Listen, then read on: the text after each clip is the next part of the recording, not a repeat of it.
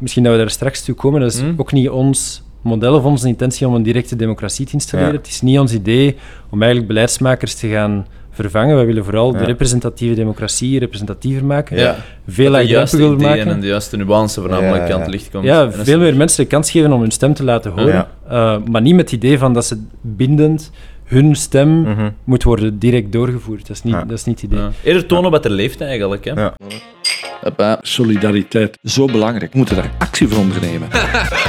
De goede persoonlijke reflecties om jezelf altijd in vraag te stellen. Maar nu, nu gaan we er echt voor gaan, dus here we go.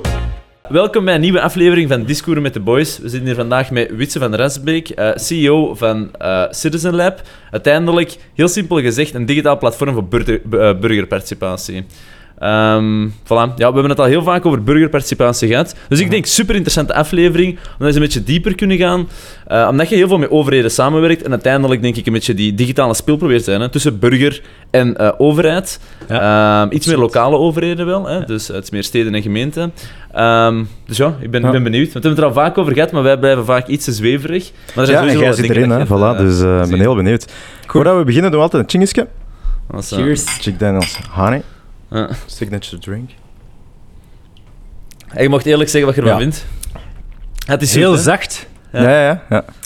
Ik ben eigenlijk geen whisky-drinker. Ik drink veel Ah, dan wijn goed dan eh, waarschijnlijk. whisky of Ah, maar dan vinden dit goed. Nee? Maar ik ben ook geen zoete mens. We Dus, zijn maar, en geen whisky geen makkelijke en geen mens. zoete. Ja. dat ben ik Ah, wel ja. niet. Een niche, niche. Nee, maar het is wel lekker, ja. We zitten, hier van, we zitten hier vandaag ook in een overvol kantoor in Brussel. 60 werknemers en vandaag zijn er... eh, waar zijn ze? Ik zie ze niet zitten vandaag. dat is de, sinds corona zijn er eigenlijk... eh, sinds corona zijn we gans remote gegaan. We hadden vroeger een kantoor. Toen waren we 15, 20 mensen. Iedereen ter plaatse en nu iedereen werkt een beetje van overal, van de US, van... Hebben iemand in Oeganda, in Argentinië, eh, Ja. maar dus niet in Brussel. Ja. Allee, je hebt wel personeel in Brussel, maar niet op, eh, Eh, niet op niet, vandaag. Ehm, Oké, nee, cool. Eh, misschien even interessant dat je heel kort vertelt hoe dat je een beetje met Citizen Lab eh zij gestart. Ja, ja. Ehm, Begonnen als jonge studenten, samen met mijn vriendin Aline, eh, ondertussen zes jaar geleden gestart. En eigenlijk gestart vanuit een engagement dat wij hadden als studenten van oké, hoe kunnen we onze stem laten horen in het lokaal beleid, eh, over onze stad, over Mhm. onze buurt. Eh, er gaat veel mis in, in, in Brussel, maar ik heb gelezen in, in, in Antwerpen ook precies de laatste Overal, tijd. overal, overal. Ehm, en eh, ja, dan het idee van, oké, hoe kunnen we eigenlijk makkelijker met met medeburgers in contact komen, onze ideeën laten horen, ehm, in gesprek gaan, gaan Ja. discussiëren, gaan debatteren, hoe kunnen we dat online gaan doen? En vooral ook het idee van, ehm, hoe kunnen we dat doen zonder dat we naar een gemeenteraad moeten gaan, want dat is vandaag nog altijd wel het systeem. Eh, je hebt op een dinsdagavond om 8 uur heb je een gemeenteraad waar dat je dan 30 seconden krijgt om iets gezegd te krijgen. Ja. Eh, maar het is niet dat daar heel veel mensen, ik weet niet of dat jullie als voorvechters van de democratie al eens naar de gemeenteraad zijn geweest. eigenlijk Zouden we nee. eigenlijk eens Nee. Ja, nee. Eh, ik ook niet. Allee, nu wel, dat is een beetje een morele Ja, plicht maar, voor ja, ja. Ber- beroepsplicht, eh, maar ik het ervoor had ik dat nog niet gedaan. En eigenlijk als we zijn gestart met Citizen Lab, eh, geen, geen zever, dan zes jaar geleden, dan kon je naar de, de website gaan van de stad Brussel en kon je daar een, een pdf downloaden, Hm. eh je idee opschrijven en dan mocht je dat per post opsturen. Hm. Ehm, dus dan dachten we van oké, we kunnen wel iets beter doen dan Ja. dat. Hoe Ja, kunnen dus we technologie... Anno, anno 2016 dan? Ja, dan mag dat wel. Ja, Ja. dus anno 2022 hebben we dus een, een platform dat dat veel makkelijker maakt om eigenlijk binnen de belangrijke projecten van uw, van uw gemeente of voor uw buurt uw, uw stem te laten horen, ideeën te delen, in gesprek te gaan, te stemmen en zo verder. Hm. Eh, dus veel makkelijker om als burger vanuit uw sofa op om te even welk moment eigenlijk te gaan participeren zonder dat je naar die, Ja. die eh, publieke avond moet op een dinsdagavond. Ja, Alright, super interessant. Misschien even korter context. Hoeveel eh, Vlaamse gemeentes heb je zo? Eh, Goeie vraag. Vlaamse gemeente, ik geloof een, ondertussen f- 50 à 60 tal. In totaal werken we wereldwijd nu met 300 350 gemeenten. Ja. Eh, ik moet zeggen, het zijn niet allemaal gemeenten, ook verschillende lagen. We werken ook met de Vlaamse overheid. Eh, maar dus dat gaat van grote steden zoals stad Gent, Ja. eh, stad Leuven, stad Oostende, tot hele kleine gemeenten. eh Ja. Wezenbeek-Oppem of eh, weet ik veel wat. Alright. Dus, Cool. Ehm, nee, goed. Misschien kunt je eens omschrijven wat dat een beetje een goede flow is van eh, burgerparticipatie of die democratie. Want uiteindelijk, de overheid Mhm. of een gemeente heeft dan zoiets van ah, dit is een probleem of dit is een idee. Dat start dan vaak daar. En wat is zo'n beetje, hoe gaat dat dan concreet in zijn werk? Waarschijnlijk alle- veel er- Ja, er zijn maar- daar veel antwoorden op, maar een van de belangrijkste zaken waar wij op focussen, dat is heel goed te laten zien hoe dat het proces in werking gaat. Eh, dat je het proces, Hm. hè, dat je dat opdeelt, je project in verschillende stappen. Te starten met, en dat je ook vroeg genoeg burgers gaat betrekken. Want dat is, als je gaat kijken naar hoe dat bestuur wordt gedaan, lokaal bestuur, de verandering over de laatste vijf tot tien jaar is dat je vroeger met je college, sterk een burgemeester en een paar schepen er rond, je maakt een beslissing in je, in je ivoren toren. En dan op het einde ga je dat gaan communiceren en dan zeg je van, kijk, we hebben nu twee weken. Ja. Als je commentaar wilt geven, dan horen we het graag. En wat dat je dan krijgt, ik denk, een recent voorbeeld is in Mechelen met de fusie met Moorwe- eh. Bord-Meerbeek, ja. Eh, ja. Er wordt daar een beslissing genomen, maar er is daar eigenlijk helemaal geen draagvlak Ja. van de burgers. Die willen helemaal niet fuseren, die voelen zich geen Mechelenaar. Ehm, dus dat is een typisch voorbeeld van, oké, we gaan in kleine kring iets gaan beslissen en dan laten we het, Heel passief. sturen we het de wereld in. ja. En dan krijg je eigenlijk gewoon backlash. Dan gaan de burgers, heb je geen draagvlak, heb je geen support. En dan ga je terug naar, naar nul, zoals nu, er gaat niks gebeuren. Ja. Ehm, in tegenstelling tot als je burgers veel vroeger gaat betrekken, transparantie op het proces, dat is echt heel belangrijk. Van, als ik als burger, ik- het is dan misschien niet op een dinsdagavond dat ik naar, ergens naartoe ga, maar ik neem nog wel altijd de tijd om online te gaan participeren. Dan wil ik weten, wat gaat er met mijn input gaan gebeuren? En dat is waar dat vaak al verkeerd loopt, dat je eigenlijk niet weet als burger, ik vul hier iets in, een lange vragenlijst, maar ik weet eigenlijk niet juist hoe dat, dat gaat bijdragen tot de Ja, besluitvorming. Ja. En dat is, Je hebt dat het is de- gevoel, het gaat verloren in de molen, Ja. dus je gaat niet eens reageren. Lezen ze het zelfs ja, wel. Dat je, en dan is er Ja. geen geloofwaardigheid van de participatie. Dus dat is de allereerste basisvoorwaarde, dat is transparantie over het proces en weten hoe dat je eigenlijk als, ber- als burger gaat gaan bijdragen tot, aan, eh, tot bij de besluitvorming. Ja. Ja. Ehm. Dus dat is één. Twee, wat dat we ook eh, doen, dat is... Enerzijds hebben we de projecten van, van de stad, dus de meer top-down zaken als... Jongen, dat is er los over. Hallo, precies aflevering 1. Allee, zeg. Allee, Zo kan dat niet, hè? Nee, zo kan Ik niet. kan dat niet verder. Ja, sorry. Sorry, Wietse. Gaan ze het een... Ehm, dus, ja, dus die top-down projecten waar ik het over had, zoals een mobiliteitsplan, een nieuw circulatieplan of een burgerbegroting of een TVA. Maar dan dat je ook bottom-up... Ik ben aan het luisteren. dat je, ja, ik kan, ik kan dat weer Ja, ik heb gewoon aan mijn. Eh, dat je bottom-up, dat Ja. je als burger je voorstel kunt plaatsen en zelf iets op de agenda plaatst. Dat is, dat is een tweede iets dat belangrijk is. Sorry, nee. Ja, eh, herpakken. Ja, Dus- dus ik van het nu, fase 2. Ja. Fase 2, dus dat, je, eh, dus dat je als burger zelf je voorstel op de agenda kunt plaatsen. Eh, dat je niet enkel binnen de, eh, binnen de projecten van je overheid participeert. Voilà, ik ga het daar even bij houden. Know. Aan. Nee, nee, nee, dat gaat wel, maar we moeten gewoon, eh, we moeten gewoon doordoen. Het is vrijdag, vrijdagnamiddag. Nee, maar ik denk inderdaad wel, hè, hetgeen wat ik nu even onthouden, is wel die geloofwaardigheid wat je zegt. Ik denk dat dat echt wel een belangrijke stap is, want je mocht eigenlijk het beste model ooit hebben om burgermeningen goed tot een stand te brengen en mee te nemen in je systeem. Als mensen die geloven in de eerste plaats, gaan sowieso geen tijd in steken. Ja, ja. Dus dat denk ik is sowieso wel een belangrijke. Ehm, en ja, misschien een vraagje dan van... ehm, stel, je hebt bijvoorbeeld die fusie nu. Hè. Ik ken er nu te weinig details van. Maar wat is een beetje het model waar dat jij zegt van hoe zou je dat aanpakken? Dus één, van in het begin eigenlijk al bij betrekken. En, en hoe betrekt je dan bij? Maakt een soort van beschrijving van het idee en laat je mensen feedback geven. Want waarom ik dat vraag is, digitaal, voordeel laagdrempelig, nadeel laagdrempelig. Ja. En ik kijk dan bijvoorbeeld eh, van oei, kan er geen Facebook-effect ontstaan? En waarin Ja, ja, mensen, of Twitter is misschien een beter voorbeeld, waarin mensen gewoon zeggen, ah, dat is zo veel te emotioneel ongeïnformeerde eh, meningen.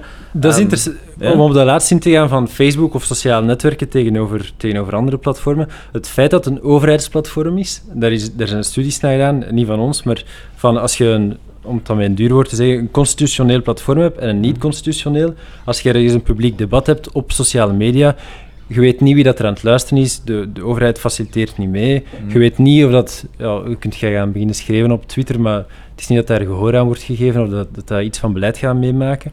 Het feit dat je op zo'n platform zit van de overheid, dat maakt dat je ook al veel minder spam hebt. Ja. Ehm, over het algemeen zien we heel weinig spam op, op onze platformen. Ehm, je kunt ook natuurlijk dat gaan, eh, verder burgerverificatie gaan opzetten of authenticatie met iets mee in Ja, België of zo aan die zaak. Ehm, Maar het is Maar- niet nodig voor het moment. Meestal is het niet nodig. We doen Ja. alleen als je iets bepalends hebt. Zoals bijvoorbeeld in Kortrijk hebben we een, eh, tweejaartal, een tweetal jaar geleden een referendum gedaan over, eh, over een eh autoloze zondag, iedere Mhm. zondag van de maand. Ehm, dan heb je dat wel nodig, want dan is dat bepalend. Ja, En dat, Ja. is echt, dat is echt een Stemmen stem. echt, ja. Dan zijn we eigenlijk met directe Ja. democratie bezig. Maar dat is ook, misschien dat we daar straks toe komen, dat is Hm. ook niet ons model of onze intentie om een directe democratie te installeren. Ja. Het is niet ons idee om eigenlijk beleidsmakers te gaan vervangen. Wij willen vooral de representatieve democratie representatiever maken. Ja. Veel Dat de juiste laagdrempeliger ideeën en maken. de juiste nuance ja. aan het licht komt. Ja, En dat is- veel meer mensen de kans geven om hun stem te laten horen. Ja. Uh, maar niet met het idee van dat ze bindend hun stem Mhm. moet worden direct doorgevoerd. Dat is niet, Ja. dat is niet het idee. Ja. Eerder tonen wat er leeft eigenlijk, hè? Ja. Om, eh, om die, die brug een Ja, beetje... meer inzicht creëren langs voor, voor de, de beleidskant in, in, in Inderdaad. het publiek. Vooral ervoor zorgen dat de beleidsmakers responsiever zijn, en dat ze beter Ja. de noden begrijpen van hun, van hun Ja. bevolking, van hun burgers. Ja. Ehm, in plaats van, want om op terug te komen van Mhm. hoe zijn we gestart, dat was ook bij ons de initiële insteek van, in plaats van dat je echt gaat gaan stemmen om de vier, vijf, zes jaar, afhankelijk van waar je woont, ja, als dat de enige manier is waarop dat je je stem kunt laten horen, hoe kun je meer continu participeren en je stem laten horen? Mhm. En dat is eigenlijk het probleem dat we proberen op te, volgen, Ja, ja. op te lossen, Ja, en ja, dan vooral op een eh, lokaal niveau. Ja. En eh, misschien terug te komen op dat Facebook-event. hè. Dus, Ja, ehm, of event. Ehm, maar dus ja, mensen weten van oké, dit is een belangrijker platform. Hè, dus mensen houden zich iets meer gedijst of gedegen, om het zo te zeggen Ja. dan.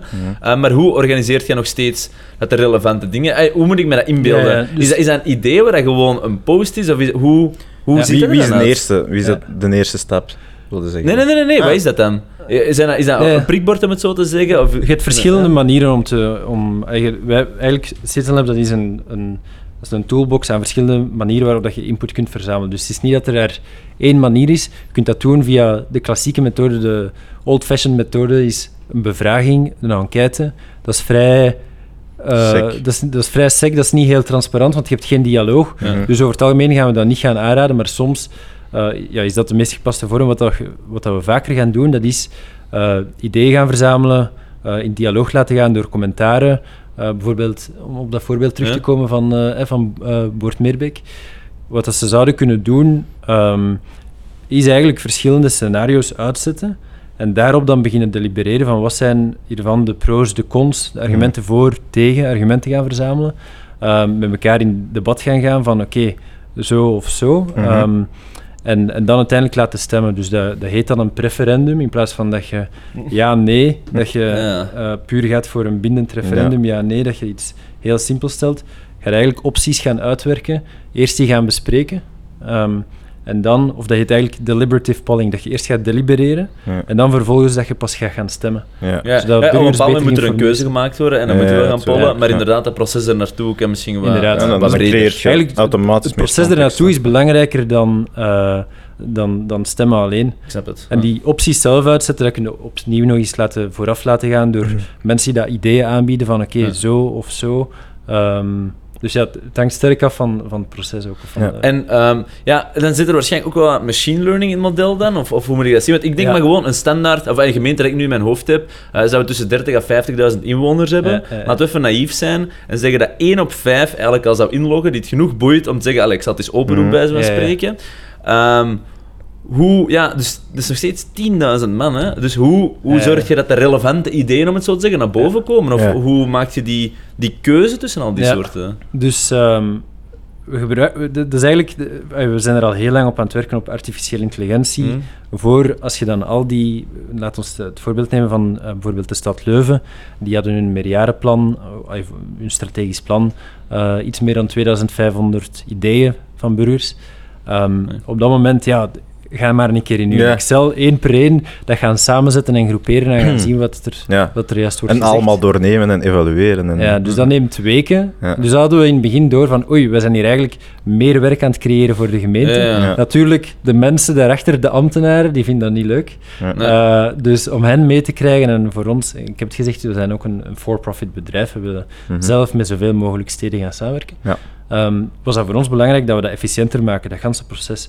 Je verzamelt al die ideeën, maar dan dat je, eh, dat heet dan natural language processing, dat je nat- eh, Ja. natuurlijke taaltechnologie of text analytics gaat dat inzetten. dat de context een beetje kan vatten door een Voilà. bepaalde tekst. dat dat gaat samen eh, vergelijkbare kernwoorden gaat gaan samenzetten, ideeën die dat op elkaar, die dat met elkaar verband houden, dat die Mhm. gaan worden geclusterd. Ja. Zodat je dan eigenlijk komt tot van die 2500 ideeën, dat je komt tot 15 prioriteiten. Ja. En je Ah, zegt van ja. kijk, we willen enerzijds minder geluidsoverlast, anderzijds Ja. is het belangrijk dat we dit en, en dat. Oké, ja, dat is Ehm, toch al...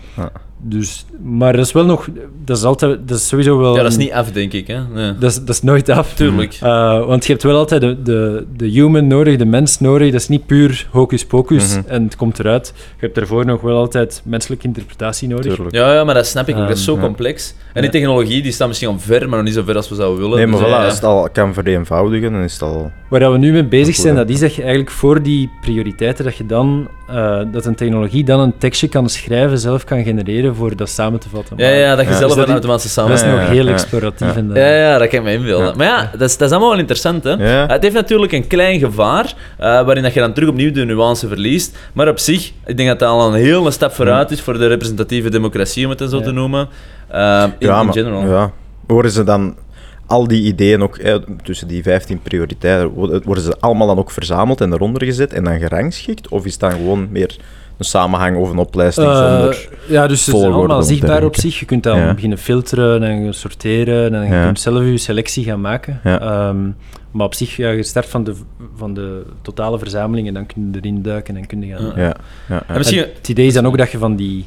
Dat je eigenlijk vaak die processen, eh, want we hadden het daarnet over proces, dat je eigenlijk een beetje een, een soort van funnel opbouwt. Mhm. Je start met veel ideeën, je gaat die gaan samenzetten, Mhm. je gaat daar prioriteiten van maken en dan ga je daarop, op die clusters, ga je commentaren verzamelen Ja. en dan ga je ze laten stemmen. Dus je komt eigenlijk van 2000 ideeën initieel tot misschien drie uitgewerkte projecten. ja, Ja, ja, maar dat is ook het doel. Hè. Alleen, Ja. Niemand gaat zeggen op dat moment dat al die 2500 even belangrijk zijn. Ja, dat is zo. dat kan ook niet. En eh, misschien een vraagje. Ehm, als je dan zo wat kijkt, ja, je hebt waarschijnlijk eh, iets gebouwd. eh, je hebt dan effectief eh, steden die eraan meedoen, die gebruiken dat hopelijk.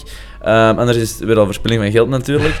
Ehm, en dan ja, gaat je waarschijnlijk wel een paar iteraties doorgaan waarin dat je zegt van ah, oké, we hebben nagedacht over burgerparticipatie, we gaan dat zo proberen te organiseren en dat lukt niet. Eh, of of dat, dat creëert toch niet het gewenste effect. Hè? Want het gaat altijd over het doel hier. Hè? Het Mhm. doel is dat ehm, ja, de ambtenaren, om het dan zo te zeggen, meer inzicht krijgen in wat er leeft en dat concreet te maken. Ja. En wat zijn zo van die logische reflexen of denkfouten dat er zo binnen ja, bedrijven in dit spe- specifiek geval maar hebben plaatsgevonden, waar dat je zei van ah, ja, we gaan onze technologie of we gaan dit zo opzetten, maar dat werkte uiteindelijk niet. Heb je zo'n paar dingen tegengekomen? Maar eerst en vooral Ja, ja. dat er nog altijd iets te veel overheden zijn die dat denken, less is more, als in hoe minder engagement soms. Eh, Pas op, hè, dat is sterk geëvalueerd over de jaren heen, maar dat ze zeggen van, kijk, wij moeten participatie doen, ze weten van, alright, maar dat er niet de volle overtuiging is van participatie is ook een zeer verrijking beleid. een dus, checklist ding Voilà. weer van ja, we hebben Ja. het gedaan. Dus, Klaar. dus daar heb je nog... eh, allee, ik moet zeggen, opnieuw, dat, er is wel echt een evolutie in gebeurd over de jaren heen, maar al sinds toen dat we starten, dat er veel te veel die mentaliteit was en dat het een checkbox was. Ja. Ehm, Maar dan waarom? Omdat je ook... Twee redenen. Eén, omdat je meer werk creëert. Ja, je moet dat natuurlijk ook allemaal gaan Tuurlijk. modereren, je moet er iets mee doen. En twee, dat dat mogelijk ja, politiek gevoelige zaken zou kunnen... Hè, dat je de Pandora's box gaat gaan openen. Wat soms iets moet Eh, gebeuren. Ja. Ja. Maar dus de beste van onze steden die gaan juist die controversiële eh Ja, dingen thema's niet uit de weg, gaan opengooien om zo op... Natuurlijk, Voilà, het En ze op te lossen en dan zijn ze weg. In plaats van ze bij te dat er houden. wordt over gesproken in plaats van dat je... Ja. ehm, Het kistje Maar- geraakt ook vol, hè. dus dat is één, het feit van capaciteit en van, van Mhm. angst van te, van te veel participatie. Eh, twee is, dus ik zei net van die meer bottom-up, die burgervoorstellen. Ja. hè. Eh, in, in België, dat is, of in Vlaanderen, dat is eigenlijk iets geweldigs. Je hebt een, als, als burger, je hebt, dat heet dan het initiatiefrecht. In iedere gemeente, van zodra dat je x aantal eh, handtekeningen verzamelt, Ja. dan kun je eigenlijk iets op de, op de gemeenteraad, op de dan agenda ze dat gaan verplicht bespreken. Hoeveel is dat? Moet je dat verplicht 15K? Vroeger was het tussen 1 en 2 procent van de handtekeningen, Ja. maar dat is nu met de, met de vorige verkiezingen is dat gewijzigd. En eh, iedere gemeente mag dat zelf opstellen, hun eigen Ah, oké. beleid, dus Ja. daar zit geen lijnen mee. Ja, Ah. Maar dus Hm. dat concept, dat leek ons altijd, daar hebben we heel veel tijd op gespendeerd, burgervoorstellen, omdat vanuit onze overtuiging is dat een van de beste manieren om als burger uw stem Hm. te laten wegen. Dat is de, de kortste weg tot een agenda. Mhm. Ehm, maar daar is er nog altijd ja, terughoudendheid tegenover. Oké, maar die agenda, die gaan we niet uit handen geven. Eenmaal dat een agenda bepaald is en je weet van die projecten, daarop wordt er geparticipeerd, dan heb je veel meer controle over het proces. Mhm. Maar die agenda, dat kan over van alles en nog wat gaan. Dus deel je voorstel over om het even wat. En daar is er veel meer angst voor, politieke angst, ehm, om, om, om daarmee aan de slag te gaan dan binnen die projecten participatie te gaan doen. Dat snap ik. Ja, Want ja, dat is uiteindelijk hoeveel, hoe moet ik het zeggen, hoeveel initiatiefrecht, als je het dan letterlijk zo eh, noemen, eh, wilt je bepalen. En ik snap wel dat je dat liefst wilt binnen de thema's die ja, prioritair zijn en Ja, die je ja. hebt eigenlijk besloten op ander niveau. Van, oké, dit zijn echt wel de thema's, ik wil laten je- eerlijk zijn. Dan dat ze allemaal de thema's eigenlijk gaan bepalen. Want ik kan me ook wel inbeelden, en dan ineens een vraag terug. ehm, de burger is ook niet zo geweldig slim altijd. Ehm, in die zin, ik denk dat we best allemaal emotionele dieren zijn. En eh, sommige mensen noemen, zeggen dan van ja, de, het collectief kan niet altijd dom blijven. En ik zeg soms gewoon, maar ook niet onderschatten dat we een kuddedier zijn. Ehm, dus in zekere mate kan er zeker ook wel hype ontstaan of een grote Ja. emotie die leeft. Waarop dat eigenlijk ja, iets te eh, gekleurd wordt en niet meer per se zo'n sterke inhoud heeft, maar het leeft toch. Mhm. Ehm, heb, heb je zo'n dingen al eh, tegengekomen of zo? En dat je dan ziet van. Hoe moet je hiermee omgaan? Want uiteindelijk, je kunt langs de ene kant niet echt negeren, want ja, het leeft duidelijk. Maar langs de andere kant is dat dan het model van burgerparticipatie. Dus hoe probeer je zo de ehm, degelijke ratio versus zo de emotionele ideeën, die wel belangrijk zijn dat ze leven, maar toch Ja, ja, inhoudelijk sterk zijn, hoe, hoe kunnen die scheiden? Ah, het is niet echt een vraag, maar ik ben gewoon geïnteresseerd van... ik denk vooral door, door je proces goed in, in te richten en ervoor te zorgen dat, dat mensen voorbij hun...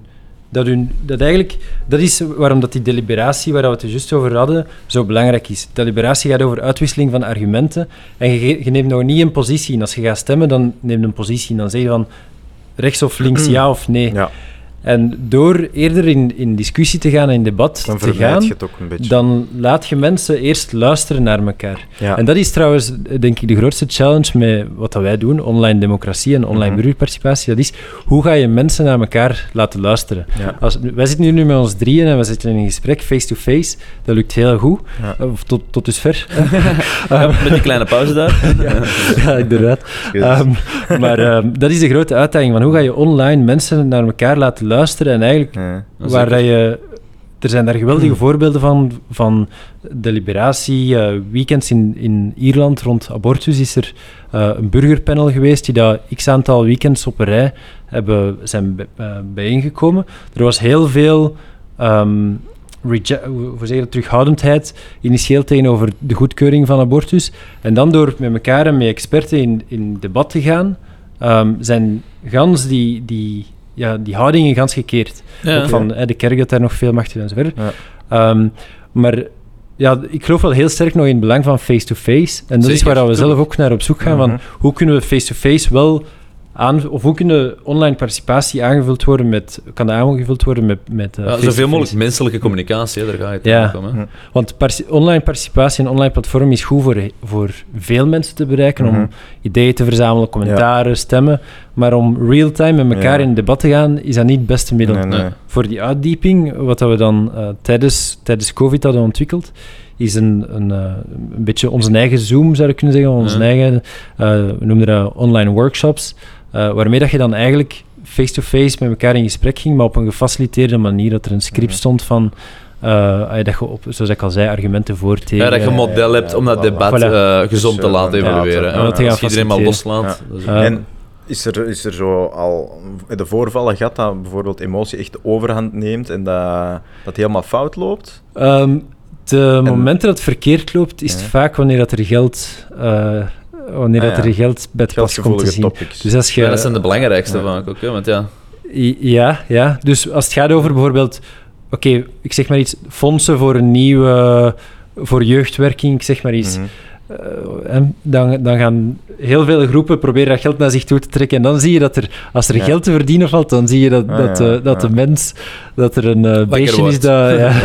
Dus dat is eigenlijk eh, het voornaamste dat we, dat we al een paar keer hebben meegemaakt, dat, er, dat we zien dat er dan wel worden wegen gezocht om, om zaken te gaan beïnvloeden. Is er dan iets dat je opzet om dat zoveel mogelijk tegen te houden of tegen te gaan? Opnieuw, eh, die eh? It's Me, of je hebt dat in ieder land wel, dat je kunt online verifi- eh, verifiëren. Maar soms zijn die, zijn die zaken te klein qua schaal. Je Ja. gaat dat alleen doen als je het gaat hebben over... Bijvoorbeeld in Gent hebben we een, een burgerbudget gedaan van, van 6 miljoen. Ja, dan zijn we over een gigantisch Hm. bedrag aan het spreken. Kan Dat je zijn daar nog een eigenlijk- graantje van meepikken? Ehm, maar dan zijn we over een gigantisch budget aan het spreken. En, en ja, dan moet je natuurlijk een verificatiemechanisme hebben. Ja. Maar als het gaat over ja, 250 euro voor mijn jeugdwerking, Ja, nee, nee. Natuurlijk. Ja, natuurlijk, de zwaarte van, ja, of, of het Ja, gewicht voor- van ja. de topic. Maar er kruipt wel ongeveer evenveel werk in, in die kleine en die grote zaken, toch? Ja. denk ik, hè? Ja. ja. ja, dat is wel grappig. En ook het bepalen, soms natuurlijk qua moderatie, is ook niet makkelijk om te bepalen van... en Je ziet als gemeenten daar verschillend mee omgaan. Van, ofwel laten we het hier staan, en meestal andere mensen gaan dat dan ook wel gaan downvoten, en, en gaat die Mhm. spamcontent, gaat dat wel... eh, Mhm. Of gaan we het gaan hier verwijderen, met de kans dat ze gaan zeggen dat we Ja, iets dat is dan weer censureren. censuur, hè? Ja. Ehm, dus dat zijn ook natuurlijk moeilijke, moeilijke vragen, want zo hebben we ook wel burgervoorstellen gehad over heel belachelijke zaken. En, ehm, dus Wat is het meest belachelijkste? eh, wat was dat? Goh, iets, zoiets met iets van stenigen en zo, of zo van die, echt van die... Allee, Dat dat je terug moet ziet komen dat, of zo, dat of, een eh? halve, dat, dan zijn ze gewoon aan het trollen, hè, maar dat is Ja. over, over eh, of eh, een rode buurt ergens installeren of, of zoiets in een gemeente, in het centrum van mensen van die... ehm, ja. Oké, ja. Dus je kunt Ah, ook op, Er zijn altijd wel- echt dus je hebt ook zo'n leren. HLN-comment sectie binnen dat, wat dat gegeven als je Goh, ja. even verveelt. Er zullen wel altijd wel mensen zijn die daar een paar ideeën hebben. Ja. die, Nu, Grappig. misschien belangrijk, je hebt eigenlijk van in het begin vrij snel, volgens mij, als ik u zo hoor, hè, maar spreek me zeker tegen als ik ernaast Ja. zit, de keuze gemaakt om eigenlijk te zeggen, eh, burgerparticipatie, hè, laten we even zeggen, burgerfacilitatie en geen burgerkiesrecht. Ga ik het even heel Ja. noemen, omdat ik niet, geen ander leuk woord weet. Ja. Eh, om het te zeggen, hè, het gaat altijd over een soort van advies en sturing te kunnen Ja. bieden, en maar altijd wel los, buiten hier en daar, eh, van eigenlijk de effectieve keuze en beslissingen die vallen. Ehm, is dat een... Van waar komt dat idee? Ehm, het idee van dat je wel nog altijd beleidsmakers nodig hebt om de richting uit te zetten en dat niet onze bedoeling is om voor burgers, om de rol daar van de beleidsmakers ehm, over te nemen. Waarom is dat belangrijk? Omdat ik denk dat burgers ertoe in staat zijn, delen van hun, van hun opinies en van die verschillende argumenten en die diversiteit van opinies waar we het over hadden, dat is een verrijking van het debat. En met die input kunnen we beleid gaan uitstippelen, maar beleid maken is meer dan puur zeggen van ik wil dit of dat. Er zijn daar soms ook technische expertise voor nodig. Ehm, die technische expertise die wordt aangeleverd van, of ja, die, die zit vaak niet onder de bevolking. Dat vereist ook tijd om zaken te gaan onderzoeken en zo verder. Dus er is een goede reden waarom dat we nog altijd onze beleidsmakers hebben. Ja. Eh, wij willen vooral hun werk gaan beter informeren, ervoor zorgen dat ze meer eigenlijk input krijgen van de bevolking, dat het makkelijker is om te gaan weten wat er leeft onder de bevolking. Hm. Ehm, dat is één, maar twee ook. Voor mij is dat eigenlijk een, dystop- een, een, een dystopie als je eh, gaat bedenken dat burgers met likes zouden kunnen. Ja, ik ben ineens, geen fan, hè? maar- eh, eh, zaken Ja. gaan beslissen, want dan, dan kom je ook tot een, een democratie. De kracht van democratie zou moeten zijn dat dialoog en gesprek, dat dat ons gaat transformeren, dat onze houding gaat veranderen. Zeker. Dat ik zaken van u hoor, argumenten of, of, of eh, andere kijk gewoon, omdat je het anders Mhm. beleeft, die daar gans mijn, mijn blik gaan veranderen. Ik, ik ga er straks eh, een voorbeeld van geven. Ehm, maar dus, ja, dat zou een totaal individualisering betekenen van, van de democratie. Als je met likes van op je Mhm. gsm gans beleid gaat bepalen, dat is, eh, dat is niet wenselijk. Er is wel in, in Italië eh, de Vijf Sterrenpartij. Die komen het dichtste bij, bij zo'n model. Die hebben een online platform, dat heet Rousseau. Ik denk dat het nu een andere naam heeft. eh, waar dat er dan effectief voorstellen kunnen worden geplaatst, opgestemd. En dat is bindend. Dus die voorstellen van hun achterban, die gaan zij gaan voorleggen in Wel een sick parlement experiment of- eigenlijk. Ja. Eh, wel. Ze zijn heel groot geworden. Maar, Ja. maar wat ik wil zeggen als Mm. voorbeeld van die, van die transformatie, iets bij mezelf eh, in de buurt. Ik woon zelf in Schaarbeek. Tijdens corona, ehm, ze willen, een straat naast mij willen ze een, een ganse groene straat aanleggen met een tram in het midden en de auto's naar de kant duwen. Mhm. En je ziet links van de straat zie je ja eh, en rechts van de straat Echt nee. letterlijk aan de kant of? Ja, allemaal bordjes, mensen die dat, zeggen, die, dat, die dat zeggen van oké, Ja. ik ben ervoor, ik ben er tegen.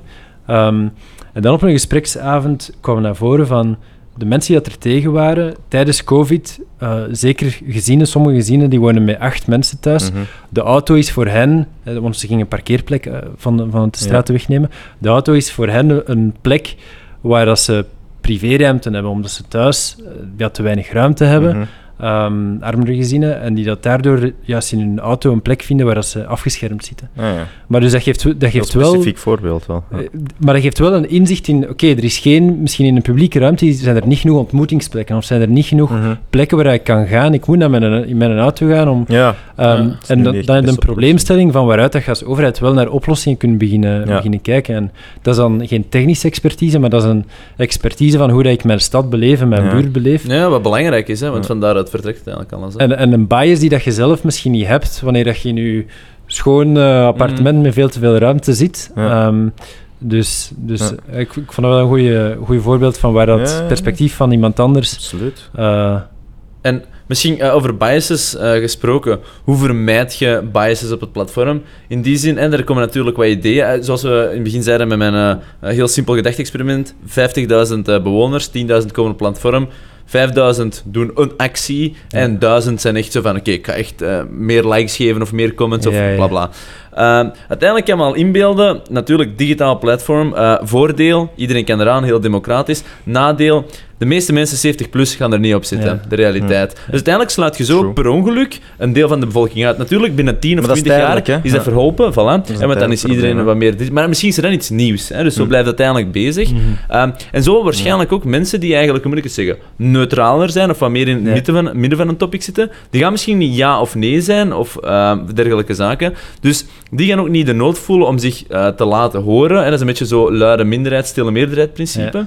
Eh, zijn er ook manieren, of, of eh, struggelt je er soms ook mee, mee van hoe tackelen we dergelijke soort principes? Ja, Of valt dat wel mee uiteindelijk? Kan ook, hè? Ehm, nee, dat is een goede vraag. Dat is eigenlijk van ja, de representativiteit van wat dat we hier te, horen Ja. krijgen. Is dat representatief voor mijn Tuurlijk. bevolking? Als, als Ja. we 100 Goeie ideeën krijgen of denk ik, 100 mensen. Ehm, Betere vraag dan die van mij.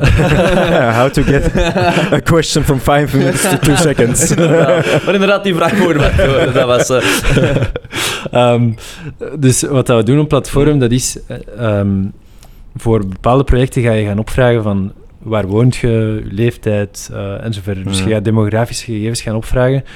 En dan wat dat we gaan doen, is we gaan een, in, in de backend gaan we dan voor de overheid gaan aangeven van kijk, dat is zo representatief. We geven Ja. dan een representativiteitsscore en we geven daarbij ook een aanbeveling. Dus we zeggen Ja. van alright, je hebt hier tussen de 50 en de 70 heb je heel weinig deelnemers. Dus die Dus- mening gaat zwaarder doorwegen in het geheel dan. Dus eh, Of- eh, ofwel, ja, dat zou je kunnen doen, ofwel onze aanbeveling is dan eerder van, oké, daar moet je aanvullend nog input gaan verzamelen Ja, met je offline beter. inspraakavonden dat je al doet. Ja. Ehm, dus eigenlijk, ons, ons perspectief is meer van, wij geven geen garantie dat 100% representatief is, Ja. Maar we gaan u wel aangeven waar dat je je, gaps hebt en Mhm. waar dat je eh, Ah, aanvullend nog mensen in andere buurten of andere Ja. leeftijden of weet ik veel wat, ehm, zou moeten gaan benaderen. Ja. Simpel antwoord, maar goed antwoord eigenlijk. Ja, nee, inderdaad. Zo zou er eh, eigenlijk wel naar gekeken moeten worden. Ja. Oké, nee, interessant. Ehm, nu dat je dat eigenlijk zo zelf allemaal een beetje hebt doorlopen, je zit er al zes jaar mee bezig met zo het ontwikkelen, ook niet te veel over platform, maar puur zelf. Bent je zelf ook wat geëvolueerd als... Ja, je was ervoor al burger, nu bent je dat ook, maar sowieso, we hebben dat ook al gedirecteerd, hè, door gewoon een podcast. Je begint Mm. stilaan wat meer bezig te zijn met bepaalde topics en Ja, hoe dat ja, ja. dingen werken. Mm. Bent je zelf op bepaalde zaken zo geëvolueerd, waar je ervoor wat meer, ik weet niet, meninglozer waart of onwetender over hoe dat... Of zelfs volledig geshift. Hoe dat je 180. burgerschap goed of slecht kon Ja, invullen. of whatever. vraag. En nu dat je zo uit, ah, ik ben daar toch wel meer mee bezig. Ehm, ik denk, ik weet niet of het altijd goed is, maar dat ik daardoor zelf genuanceerder ben geworden. Omdat je juist altijd, eh, in mijn discours zit ook van oké, gaan delibereren en verschillende Mm. stemmen gaan horen. De- natuurlijk, een van de, een van de, dat is wat de eh compromis à la Belge attitude dat je dan, dat is het gevaar dat je daarbij zou kunnen uitkomen, dat je dan altijd compromissen gaat Ja. zoeken.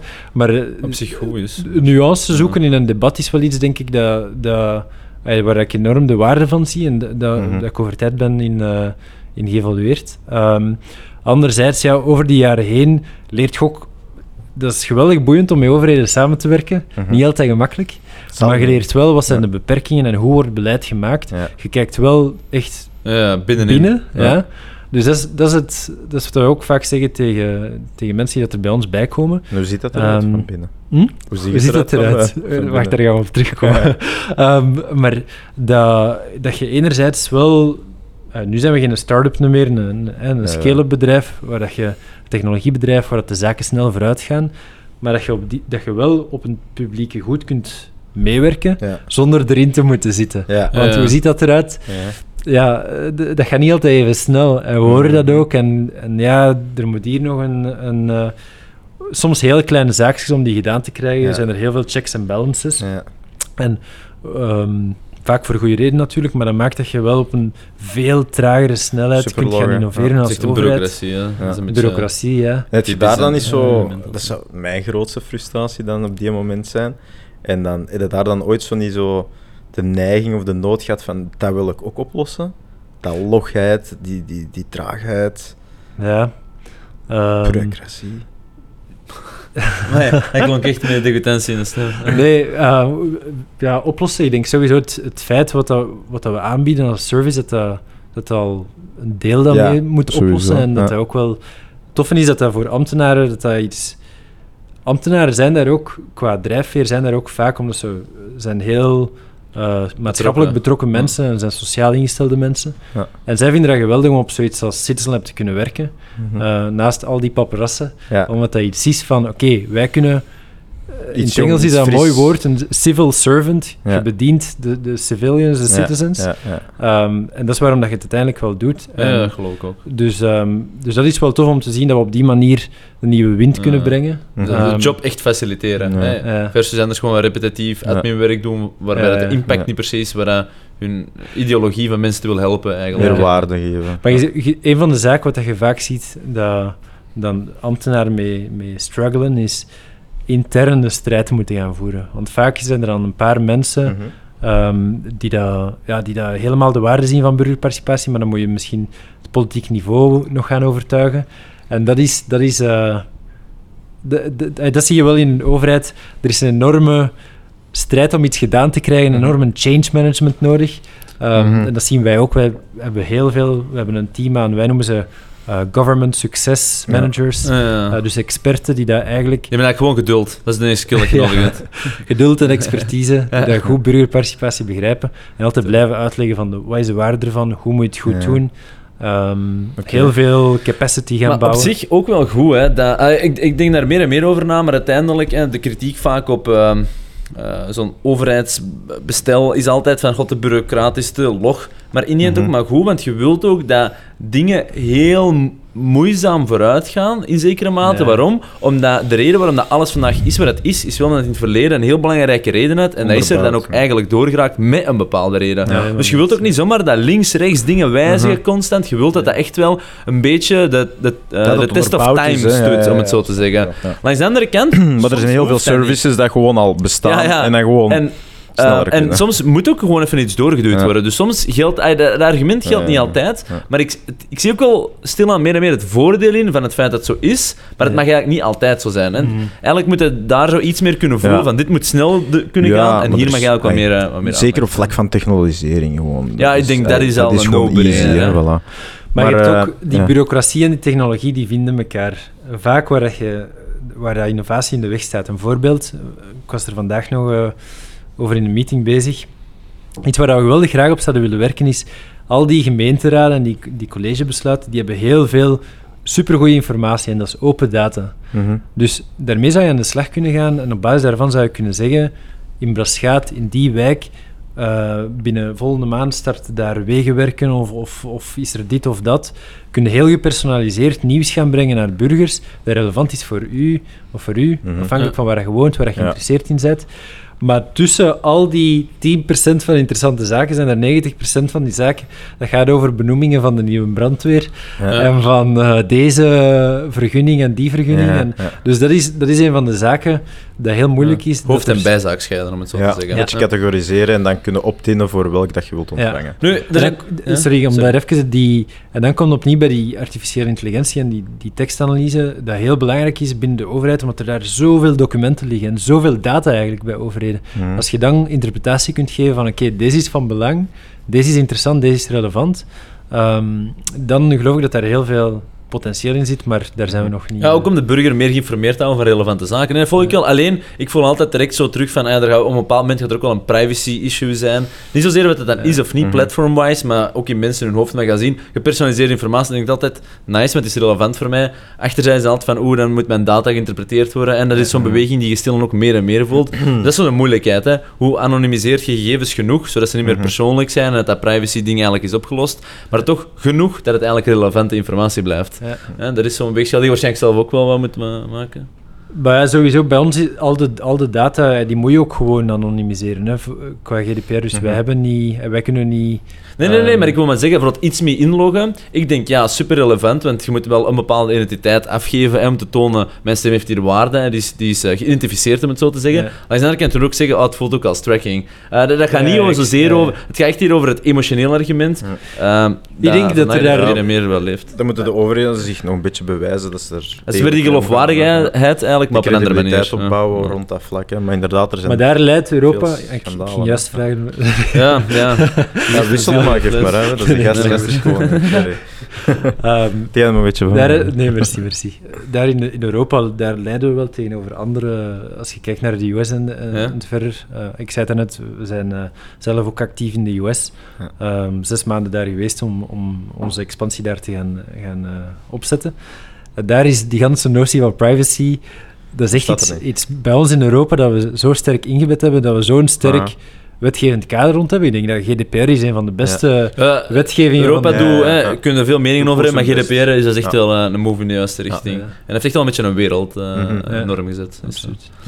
En als je zo, want je bent heel internationaal actief. eh wij hebben de vraag zo over Scandinavië, dat ze daar het beleid eigenlijk relatief goed doen. Ja. Heb je zelf ook een beetje dat gevoel? Zit je daar ook actief? Is daar nood? ja. eh? Ehm, we zijn actief in, in zowel Denemarken als in, in Noorwegen. Ehm, heel veel gemeenten eigenlijk in Denemarken. En we zien effectief dat je daar veel minder... ehm, je moet daar meer gaan zeggen van waarom, moet je, waarom zou je burgerparticipatie moeten doen. Het gaat Ja. hem daar echt over hoe gaan we dat gaan inrichten. ja. Veel meer in een cultuur van, van eh, ja, dialoog en consensus Transparantie, zoeken, denk ik, ja. transparantie. Dat wordt dat. Ehm, veel sterker gedigitaliseerd dan bijvoorbeeld Frankrijk. Ja. Of, eh, eh. Ehm, België, zeg het maar. maar België zie je natuurlijk... ehm, ik moet zeggen, zelf ben ik, ben ik niet de Vlaanderen versus Wallonië persoon, maar daar zie je wel, wanneer dat neerkomt op, op overheden, zie je wel nog een groot verschil. Ja. Ehm, Tussen Vlaamse Vlaanderen en Wallonië, gemeenten, zeggen. tussen, Bel- tussen Vlaanderen en Wallonië, dat je ziet Ah, dat de Vlaamse gemeenten, dat er de Vlaamse overheid heel sterk investeert in digitalisering. Mhm. Ehm, de voorbeelden waar we het hebben over gehad, iets meer, dat is dan niet de Mhm. Vlaamse overheid, maar Ja, maar nu was er ja, sprake om dat weg te doen en zelf iets ontwikkelen en zo. Ja, maar dat is Ja. Maar dus daar is, er, daar is er tegenover in Wallonië zie je dat er nog qua digitalisering, en je ziet ook vaak met hele kleine gemeenten, minder dan 10.000 inwoners, Ja. je gaat dan maar ook eens burgerparticipatie gaan organiseren. Ja. Online, dat is niet makkelijk in een gemeente van 3000 inwoners, waar dat je nog niet een communicatieambtenaar hebt. Ja. Ehm, dus voor onszelf zien we dat we in Wallonië dat we veel minder eh, tractie hebben en veel minder impact kunnen verwezenlijken dan in Vlaanderen. Ja, oké. Ehm, Oké. Misschien een, eh, een leuke vraag. Ehm, want ik, ben zelf, ik heb er zelf geen mening over. Ik vind het een moeilijke vraag. Maar ik denk dat het onvermijdelijk is. De vraag is alleen wanneer en hoe dan. Maar ehm, stemmen online. En we hebben nu een paar keer gehad over Mhm. referendum en zo in het Ja. mini, om het zo te zeggen. Maar ooit echt, echt uw stem eh, bij de verkiezingen laten horen online. Er zijn heel veel redenen om dat niet te doen. Ja. Eh, ik denk dat de meeste politiekers er ook vrij conservatief tegenover staan. Ja. Maar of dat je het nu wilt of niet, binnen x aantal jaar, zij het 10, 50, 100 of 1000 jaar, dat gaat ooit gedigitaliseerd zijn, sowieso.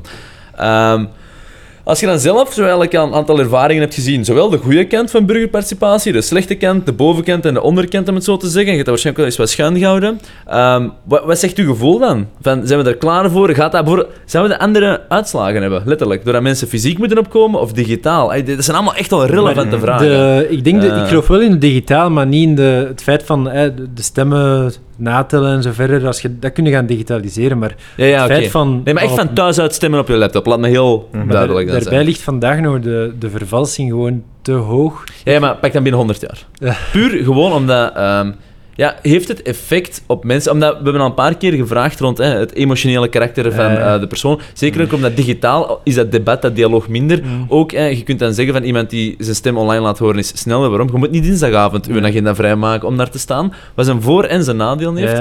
Dus, met andere woorden, als mensen gewoon digitaal vanuit hun luie zetel moeten stemmen, pas op, laat duidelijk zijn, moest op zich Ja. bestaan, ik zou het waarschijnlijk zo doen. Ja. Zou dat mensen hun stemgedrag veranderen? Sowieso. Dat is wel de vraag. meer zou denken- berekend is als je daar een half uur of een uur in de lijn staat. En je komt je een buur dan nog eens tegen, je bent nog een beetje aan het twijfelen. En die vraagt op wie ga jij stemmen. Ja, is het dan beter zo? het zou dus niet rap op de andere Ja, stemmen? maar het Allee, gaat wel heel veel beïnvloeding hebben hoor. Ik Ah, ja, denk het dus- wel. Ik denk het wel. Ja, ja, het antwoord is sowieso ja, denk ik. Doen Ja. Belgen dat? eh, Zeggen die van eh, op wie ga jij stemmen tegen een buur? Ik denk dat dat zeker gebeurt. Ik denk dat wel. Ja, pas op, de de natuurlijk altijd, verkiezingen. Ik weet dat, ik, ik, ja, ik weet het niet. zaak, mijn... Nee, Ja? Ik weet het niet. Ja, Goh, een geld, gedeelte wel, politiek, een gedeelte niet, zeker. preuts, hè, maar... Hangt er vanaf hoe trots dat je bent op, op, op, op de stem dat je wilt uitbrengen. Als je fan van, ze- van een partij bent, dan ga je natuurlijk voor, vooruitkomen en proberen zoveel Ja. mee te... Dan word je ambassadeur van die partij. Natuurlijk, als je het zo wat niet weet of, of dingen, maar dat dan, dan niet natuurlijk. Het eerste waar ik aan denk, dat is, ik denk dat je dan eh, misschien meer binnen je thuiscontext, dat er een invloed kan worden uitgeoefend door iemand. Het feit dat je Mhm. Ja. privé, ongeacht je thuissituatie, dat je privé... Dat Mensen kunnen meekijken op je scherm Ja. en zeggen, allee, Ja. kom. Ja. Ja. En dat je, dat je zelf je stem helemaal vrij kunt, Ja. kunt doen. En dat je dat eigenlijk gaat beschermen. Die, die ruimte gaat beschermen. Ja. Dat denk ik dat een goede zaak is. Daar zitten denk ik opnieuw gesproken over biases. Ik denk dat het daar heel veel effecten zou kunnen zijn van invloed die dat je niet zou kunnen voorzien. Of die dat je... Ja, zeker. Ehm, dus dat is eh, denk ik het eerste waar ik aan denk. Ehm, ja, wat denken jullie? Ja, ik weet het niet. Ik weet het echt niet. Ik, eh, ik denk sowieso, de uitslagen gaan anders zijn. Dat Ja, denk ik. ja. Gewoon puur, eh, je, moet, je hebt geen een dag waarop dat je letterlijk iets moet doen. Je moet, geen, je moet jezelf ook niet overtuigen van iets dat je nu leuk vindt of saai. Je moet Mhm. echt verplaatsen. Er is eigenlijk, het is echt wel een soort van mini-experience. Ook al is het over het algemeen saai en voelt het zo verplicht. Mhm. Toch creëer het wel een iets van, ik moet iets formeel doen. Ja. En online, letterlijk, gewoon, je staat net op, je bent aan het ontbijten en je denkt, ah, ik zal eens rap stemmen, want ik moet vandaag doen. Dus ik denk, er zit toch wel een soort van impulsiviteit in, die Mhm. lager ligt bij het fysiek opkomen. Langs de andere kant, Het geeft ook weer de mogelijkheden. meeste, hè? me- ja, maar de meeste mensen zijn volgens mij ook ongeïnteresseerd in politiek. Ik denk dat Mhm. wel. Uh, maatschappelijke thema's zijn wel relevant, maar is politiek daarom relevant? En die twee durf ik even te scheiden nu. Dus ik denk ook wel dat de meeste mensen ook sowieso wel iets hebben van, goh, op wie moet ik nu stemmen? Hè? Een beetje pessimistisch zijn geworden over de geloofwaardigheid van de Ja. politiek. En daardoor waarschijnlijk hetzelfde stemmen, omdat ze het eigenlijk toch niet weten. En ze weten het evenveel of min, nu dat ze zich een half uur moeten verplaatsen of niet. Ja, ja. Dus ik denk, er zal wel een soortgelijk iets zijn, maar gaan misschien bepaalde extremen nog harder duiden? Dat denk ik dan ook weer wel. Dus- Maar, ik weet het niet. Hè. Dat is, Laat dat is een goed punt van de, de, de act of participating in democracy, dat je hè, naar je kotje gaat en dat, je een, een, een, dat dan een drempel er is, Ja. dat daar is Ja, iets creëert van oké, Mhm. ik ben iets in een formeel proces, Ja. dat je... Dat is eh, denk ik ook gewoon iets om... De, de- daar zou ik juist over zeggen, van, ik denk dat dat een goed iets is, de- om dat juist te bewaren, om, om, Ja. die, om dat discreet moment te hebben waarop dat je om de zoveel jaar dat kotteke binnenstapt. Ja. Ehm, Ja, op zich, ja, inderdaad. Eén, één dag op een vier jaar. is niet zo erg, hè. Ja, maar pas op, hè. binnen 100 of 200 jaar gaat dat niet meer zijn hoor. Ja, ah, wel. Ik, eh, misschien, misschien wel, hè. ik weet het niet. Maar Zeker een het, aantal. het online gegeven biedt ook wel een extra mogelijkheid, want wij hebben het soms over voor, van, oké, je moet vaak op een partij stemmen of op een mens, maar je kunt niet op een idee ja, of een visie stemmen. Ehm, en dat kunnen we dan weer wel mogelijk maken in dat online gegeven met één of andere vragenlijst. Natuurlijk, hoe moet die eruit zien en wie stelt die op? Grote vraagtekens. Maar zoiets kun je dan wel aan koppelen, dat dan oftewel een suggestie geeft. Voor mensen dat dan niet weten, oké, ja, voilà, kan ik het nu doen. Stemcoachen is dan nogal moeilijk. Hè. Kunnen ze het online zelf eerst gaan opzoeken. Maar als je het dan direct aan die stemming koppelt, dan ga je daar ook weer meer reactie op krijgen. Dus het geeft dan ook weer voordelen, omdat misschien de keuzes die gemaakt worden iets bredeneerder Mhm. gemaakt te laten worden. Ja, ja. Dus Ja. ja. het heeft zijn voor- en nadelen. Dat is ik. trouwens het concept wat je zegt van zo per idee stemmen en niet op de persoon. Ja. Dat, dat, dat heet, of dat heet, een van die modellen, dat heet liquid democracy. Dat je eigenlijk, ik Liquid. weet niet of dat je, ja, Ja, want wij zeggen dat heel vaak, dit idee, maar Ja. dat je per thema gaat gaan zeggen en dat je eigenlijk van een ander stem, dat je zegt van oké, Van, de, tussen de gaat eigenlijk. Oh, sorry? Dat je eigenlijk van kleurken naar kleurken springt. Eh, vooral dat je per thema gaat gaan stemmen. En dat je gaat zeggen van, kijk, Ja. ik heb hier kennis van... Ik, ik weet misschien veel over klimaat en ecologie, maar Mhm. gezondheidszorg, dat is niet mijn dada. Mhm. Mijn vriendin is eh, verpleegster, ik zeg maar iets. Ja. Ehm, zij krijgt mijn stem om dan Ah, zo. binnen die thematiek haar stem te gaan Ah, ja. uitoefenen, of een extra stem te gaan uitoefenen. En ik ben hier een expert binnen dit domein, dus ik ga hier meer gewicht krijgen. Ja. Ehm, dat is een van, de, een van de online modellen van liquide... de- Ja, dat, ja, ah, wel, het ding is, in de huidige democratie heb ik ook zo vaak het gevoel van, is elke stem wel evenwaardig? Mijn antwoord is nee, ook waaronder die van mezelf. Hè. Ik denk dat andere mensen hun mening meer waard is als het gaat over democratie dan die van mij, gewoon omdat ze er meer mee bezig zijn. Mhm. Ehm, maar dan kom je wel in een soort van meervoudig kiesrechtssysteem, en dat is eigenlijk een stap terug, in zekere Ja. mate ook. Er zit ook wel een gevaar in er zo naar te kijken. Ja, ja. Maar je zou wel identiek hetzelfde aantal stemmen moeten hebben. Hè? Dat je uiteindelijk uitkomt op hetzelfde... Meer dat je zegt van, kijk, misschien op deze... Ja, maar er zijn al heel veel studies geweest naar experts en blijkt uiteindelijk dat experts er zeker wel goed in zijn in voornamelijk ook zichzelf te overschatten. Dus als je misschien enkel experts op bepaalde thema's gaat laten stemmen, heb je ook wel het boerenverstand dat er soms wel Ja. uitgaat. Ja, ja. Wat niet altijd goed is, want dan zit je ook iets meer op dat emotioneel thema en wij zijn eh, iets meer van laat ratio maar wat zeggen vieren. Ja, ja. Maar aan de andere kant, boerenverstand zegt ook wel iets. Absoluut. Dus ook weer moeilijk. Ehm, en ik denk ook, ja, van thema's kiezen, ook interessant. Alleen, ja, als je mensen vraagt om een mening te hebben, zullen ze er altijd wel in hebben. Dus ik denk ook van, hoe kun je die vragen zo filosofisch mogelijk opstellen, dat je eigenlijk niet echt uit over een thema, maar eerder over een stijl om iets te gaan benaderen en dat dan mensen, zoals jij ook zei, beleidsmakers, dat daar praktisch mee om kunnen. Dat je iets meer de Ja, ja, ja. filosofie stemt, zeg maar. Maar ja, dat komt ook in die end gaat het thema's bevragen, dat klopt. En plus het feit dat als, je dat, tegenover dat je jezelf als expert, een ander woord voor expert zou kunnen zijn, eh, vakidioot, vanuit een negatieve term, dat je een van de waarden of een van de, ja, de meerwaarden van, Ja. van democratie is dat je juist gaat informeren en gaat inlezen op andere domeinen. In theorie, hè. Ja. Eh, ja. Eh, inderdaad, ja.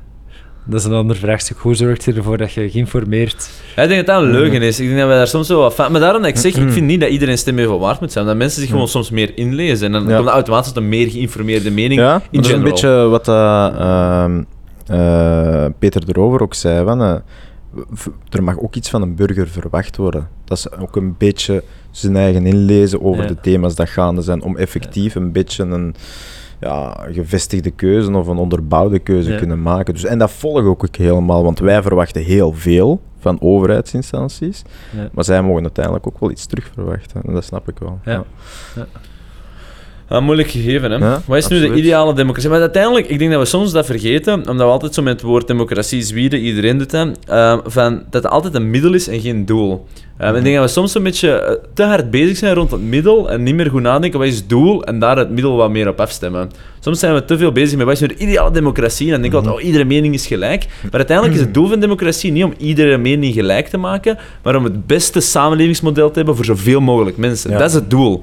En soms zijn we een beetje verward daarmee en slagen we die dingen door elkaar. Mhm. Eh, maar ik denk dat het ook belangrijk is om dat ook zo wat, soms te durven onderscheiden terug in het politiek debat en die, die twee te splitsen en die apart te behandelen. Want democratie, again, is een middel. Hè? En soms zal dat een heel goed middel zijn om, eh, om de- dat doel te bereiken. En soms zal het waarschijnlijk een minder goed middel zijn. ja, ja.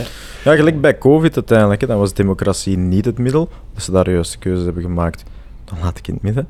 Ehm, maar dan hebben ze ook wel ja, even een ander soort stijl van, van beleidsvoering ingebracht. Hè. Ehm, Ja. Of dat we daar beter of slechter zijn uitgekomen, dat zal de toekomst uitwijzen. Maar ja, moet het altijd hetzelfde zijn? Kunnen we een beetje afwisselen hier en daar? Misschien is dat ook nodig. Dat is, en dat is ook een soort vorm van liquiditeit dan eigenlijk. Ja. Dat is dan niet dat liquiditeitsdemocratie, maar dan een liquiditeitsregime of zoiets. Mhm, mhm. ja. Eh, Maar in een, eh, in een meer participatieve democratie, want als je het gaat bekijken, electoraal, helemaal mee eens, één stem is... Of alleszins, dat vind ik wel binnen, binnen. Als je gaat kijken naar binnen... eh, bij de verkiezingen, dat iedere stem hetzelfde gewicht heeft, dat lijkt me Mhm. vrij logisch. Maar binnen een meer participatieve democratie, om, om terug te komen op het punt van... Je kunt ook van burgers gaan verwachten dat ze zich inlezen. Op zich kun je dat daar ook vrij mooi doen, dat je, hoe dat je je proces gaat inrichten, dat je voor sommige zaken veel lagere instap creëert Mhm.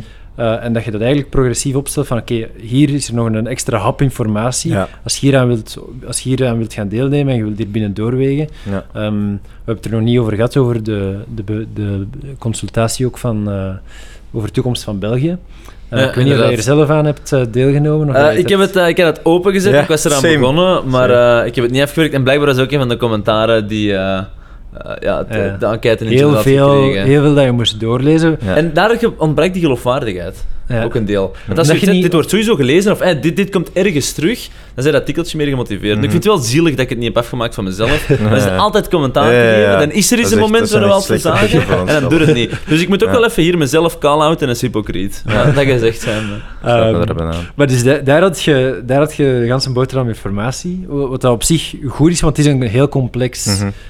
Heel complex iets. Zeker. Maar wat dat er dan totaal ontbrak, dat is effectief van, oké, hoe, hoe gaat dat hier worden meegenomen? Wat wordt hiermee gedaan? Ja. Ehm, je investeert heel veel tijd erin, maar je weet niet wat dat je eigenlijk, ja, welk gewicht dat je terugkrijgt als je, als Ja, je je kunt be- beter volgens mij, dat zullen we zelf ook wel hebben gemerkt, eh, en dat is gewoon in general hoe dat mensen informatie verwerken, beter, beter maandelijks een kleine enquête aan doen of dingen opvragen, twaalf keer per jaar, hè, en dan komt het tot alle vragen, dan in één keer, hier is de klepper, Ja, beantwoord ja, maar. Inderdaad, er bestaat ook zoiets als deci- uh, Dus dan decision blijft fatigue. Dus. blijft een beetje bezig en blijft ook een beetje top of mind. Inderdaad, Ja, elke keer zo voor een berg gaan staan Maar en dan opnieuw beginnen die veel in beweging beginnen te brengen. Ja. Je kunt blijven, beter blijven rijden natuurlijk. Maar informatie, ik vind dat wel interessant, hè, want je kunt ook zeggen van kijk, we gaan eh, een, een mini-examen of een mini, hier is wat Mhm. informatie doen voordat we tot een vraag komen. Maar wie stelt die informatie op? En stel Ja. dat die informatie, we zijn het allemaal over eens, is kei objectief. Mhm. Eh, hoe vaak leesde jij wa- waarop dat jij doet, I agree? Ook Ja. niet, hè? Dus dan is ook, er ook weer de vraag van, zel- zelfs al is het perfecte Ah, ja, zo, ja. informatie, gaat het dan zelfs binnenkomen bij de mensen, gaan ze dat benutten om over Ja, na maar dan te kunnen we denken? natuurlijk weer zo technologie erop zetten, dat je ziet hoe rap is er doorgescrolld en bla bla bla. Hoe lang Maar die is het dan al niet beter bla, dan nu? Want nu is het gewoon, eh, ja, hier zijn zeven kleuren, kies een kleuretje en ciao. Tot binnen x aantal ja, ja, jaar. ja. Tot binnen Dus, vier jaar. ja, dus op zich is het Goh, maar sowieso als, al als je beter. zo van die zaken ook al moet gaan beginnen controleren, van, heb je wel de informatie? Nee, ik zou dat niet controleren. Maar, maar ergens is dat wel ook weer een soort van denkfout die je mee moet inrekenen, die er sowieso gaat inzetten. En of dat goed of slecht is, gewoon misschien is dat maar oké, want dat is waar de mens werkt. Dus Mhm. dan moet het ook maar zo gerund worden zoals de mens werkt. Ja, ja. Maar het is wel interessant om over na te denken, want wat is dan nu het, het perfecte middel, het perfecte model om tot dat doel te komen waarvoor dat vandaag democratie eigenlijk dient? Ja, ja, absoluut. En ik vind dat dat digitale zo interessant net daarom is, omdat dat geeft precies weer een nieuwe kans om daar nog eens allemaal goed over na te denken. Mhm. Omdat dat moet allemaal terug vanaf nul een beetje bouwen, met een aantal testen en trials en errors die in het verleden hebben plaatsgevonden en je bouwt dat opnieuw. Maar ineens is het toch ook weer een nieuwe manier van, ah ja, we kunnen eigenlijk nog eens nadenken over een aantal dingen. Plus er zijn Mhm, absoluut. a- andere methodes om iets te bereiken, dus je hebt ook meer mogelijkheden, maar er zijn ook nadelen aan het format van in het begin ook al verbonden. Dus je moet ook nadenken, moeten we die tackelen, moet dat Ja. niet? En dat is Maar gewoon zo'n was al- vraag. Maar. Daarom was het eigenlijk al een grote stap vooruit, vond ik. Het feit dat de overheid, we kunnen natuurlijk nog, we kunnen er verder over hebben van hoeveel vormvoorwaarden dat er niet, of dat het zo beter of, of, zo- Ja. of zus beter kon. Maar het feit dat er effectief wel onze Belgische overheid een eerste stap inzet, is op zich wel Ja, een goede stap. Tuurlijk. Ehm, en eh, ja, hopelijk komt er ook iets uit nu. Het is ook een belangrijk thema. Ik denk dat het ook een goed thema is. En eh, dat ik ook nog... Daarnet hadden we het- hadden we het over wat zijn zo de zaken die je hebt gezien van wat dat moeilijk is. Ja. Dat is die, het is op zich een vrij controversieel thema. Hè. De, het gaat over de toekomst van het land. Het is een heel belangrijk thema. Mhm. En dat is voor ons ook, voor onszelf bij Citizen Lab, een van de grote uitdagingen van hoe kunnen we ervoor zorgen dat we over die belangrijkste zaken het hebben. Ja. Mhm. Over klimaat, over migratie, over, over dit. Economie. Ehm, in plaats van over ja, de, de meer de bijzaken. ja, ja. Ehm, dus daarom vond ik het wel een goede, een heel goed optie dat er de eerste keer een grote consultatie wordt gedaan over iets belangrijks. Ja. ja. Ehm, nu we gaan nog moeten zien wat ermee wordt, wordt gedaan natuurlijk. Ja, ja, intentie is het goed. Uitvoering heeft nog eh, wat werk. Ja. Dus, eh, maar ja, het vertrekt allemaal bij intentie. Ja. hè. Ehm, Dus, dus hier eh, in België zit je, of West-Vlaanderen, met 50 à 60 eh, ja, 50 à 60 gemeenten. Ja. gemeenten, 60, ja. 60 ja, en ik van groot tot niet juist. klein eigenlijk. 60 ja. tal gemeenten, ja. Oké. Ja. Ziet En- jij... Ja, sorry. Ja, ik wou even vragen, zo van, oké, wat, wat is de eerste stap dat de burgers kunnen zetten? Of, of krijgen die dan direct op de hoogte gebracht? Kijk, Citizens Lab heeft nu deze met uw gemeente opgezet.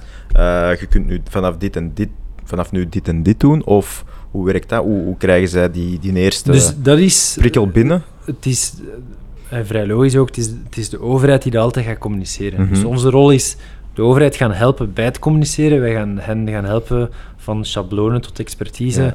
met tips en tricks van Ja. hoe ga je je communicatie gaan doen, hoe ga je burgers gaan bereiken. Ja. Maar het is wel altijd nog aan hen. Ja. Ehm, dus dat is ook voor ons soms een van de de uitdagingen om effectief dan participatie te kennen. Ja, de, de kracht van een goede communicatiedienst bij de overheid, dat valt niet te onderschatten. Mhm. Dat kan soms maken als er daar een heel mooie campagne wordt gemaakt met een influencer, een, een bekend persoon Mhm. in die stad, die maakt een filmpje op sociale media, veel mensen zien dat. Ja. Dat zijn kleine, of ja, niet kleine zaken, maar het zijn zaken die dan een enorm verschil maken. Hm. Ehm, dus ja, hoe, hoe vind je vandaag informatie sociale media? Mhm. Eh, per post dat er iets soms wordt uitgestuurd. Eh, van lokale magazines tot borden in de stad Ja, die ja, je ja. kunt eh, scannen met Dus een er wordt normaal gezien echt gewoon een communicatiecampagne opgezet. Kijk, vanaf nu gaan we echt Ja, ja. proberen jullie meer te betrekken Ja. en zo en zo. Ja. Oké. Misschien nog een vraagje, omdat je zo op platformen zit, zijn er eigenlijk zo dingen die je hebt vastgesteld, of die eh, eh, de software zo heeft vastgesteld dan, ehm, in verschillen tussen de landen? Want je zei nu net, eh, Denemarken bijvoorbeeld, daar moeten we eigenlijk al Ja. niet meer zeggen waarom, hè, dat is al heel duidelijk. Maar zijn er zo andere manieren zichtbaar waarop dat dialoog wordt gevoerd? Weet ook heel vaak, hoor ik over Zwitserland en vaak Scandinavië, maar ook Zwitserland, dat ook daar eh, de commentaar die we hebben, hè, de polarisatie, dat het daar eigenlijk allemaal ook is, hè, maar een stuk minder, omdat eigenlijk al meer in die Mhm. cultuur zit. Valt dat soms echt hard op, hoe dat, dat dialoog anders verloopt online? Of? Vooral met de, met, met de US, met de Verenigde Staten, is. Oké, en wat is het verschil? Minder Zoveel polarisatie. Dat je echt groepen tegen elkaar hebt. Ehm, je hebt daar... Meer black and white. Ja, Ja. de- dus er wordt daar enorm ingezet, al sinds door de progressieve steden, want afhankelijk van met wie dat je daar Ja. in zee gaat, als je met de progressieve, met de dem- democratische steden gaat samenwerken, dan diversity, equity en inclusion is, is superbelangrijk. Ja. Er wordt enorm op ingezet. Ze gaan daar gaan vertalen naar Vietnamees, naar Somali, naar om het even welke taal die dat er in, in hun community wordt gesproken. Dus ze gaan veel meer gaan inzetten op, bijvoorbeeld ook op ehm, eh, sms. Eh, we hadden het net over, over eh, communicatie, we hadden het ook over privacy. Ja.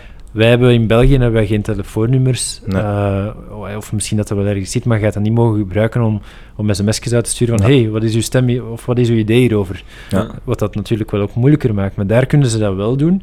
Hebben ze vaak telefoonnummers, waardoor dat ze dan kunnen gaan eh, sms'en gaan uitsturen. eh, en wat dat interessant is, daarmee kun je bepaalde groepen gaan bereiken die dat je digitaal of online veel minder gaat bereiken. Mhm. Ehm, maar dus dat is, dat is één ding, dat het debat veel gepolariseerder is. Een voorbeeldje te geven, we waren naar een, eh, een gemeente juist buiten Portland, aan de westkust. Portland is een heel progressieve stad. Mhm. En dan naar een gemeente gegaan, waar dat er dan ja, echte landbouwers, een, een, een heel eh, rural gemeente, eh dat kunt u wel zo wel inbeelden, een Mm. Amerikaanse gemeente. Ehm, en waar dat er dan ook veel over symbolen wordt bediscussieerd. Er was dan een regenboogvlag in de lokale school. En de, de locals die wouden niet dat er... eh, Er mocht er geen regenboogvlag hangen. Zo van die zaken, heel symbolische zaken die dat... Die dat Hard leven. De hard leven en die dat, de- die dat gaan Ja. polariseren en die dat de bevolking gaan verdelen. Ehm, en daar zie je wel zo die ganse de urban class tegenover de rural class, dat dat clasht. Eh, Ja. hè, want mensen, de steden zijn er meer betaalbaar, de housing is, de prijzen worden daar veel te hoog, dus die gaan dan naar het platteland en dat begint dan te clashen met de mensen dat er al wonen. Hm. Ehm, en dan, ja, dan zeggen Mm. zij van, ja, we krijgen die mensen niet samen, we krijgen die niet in dezelfde, in dezelfde ruimte. Ja. Ja. Eh, en dat is iets wat dat voor ons, brave Europeanen, moeilijk voor te stellen is. Ik denk dat on- over het algemeen ons discours hier nog wel vrij Ja, Constructief het en beschaafd naartoe gaat. Maar ja, sowieso. Maar Het toch is nog een tegenover de verschil. VS. Het is, eh, het is inderdaad nog een verschil. Ja. Nee, en ehm, misschien, misschien nog een vraagje daarover. Van, ehm, hoe zorg je eigenlijk... Goh, dit is een moeilijke vraag, hè. Ehm, en ik weet zelfs ook weer niet wat ik bedoel met mijn vraag, maar hoe zorg je... Maar, of bent je je, ik kan dat in, in zeker... Ja, ja, voilà, voilà, voilà, laat me er maar vijf minuten lullen, dan kun jij in tien seconden perfect zeggen. Nee, maar... eh, Informatie-objectiviteit. Daar komt het eigenlijk een beetje over op neer, mijn vraag. Maar ik kan me ook wel inbeelden, gemeentes hebben meerdere projecten lopen, meerdere vragen.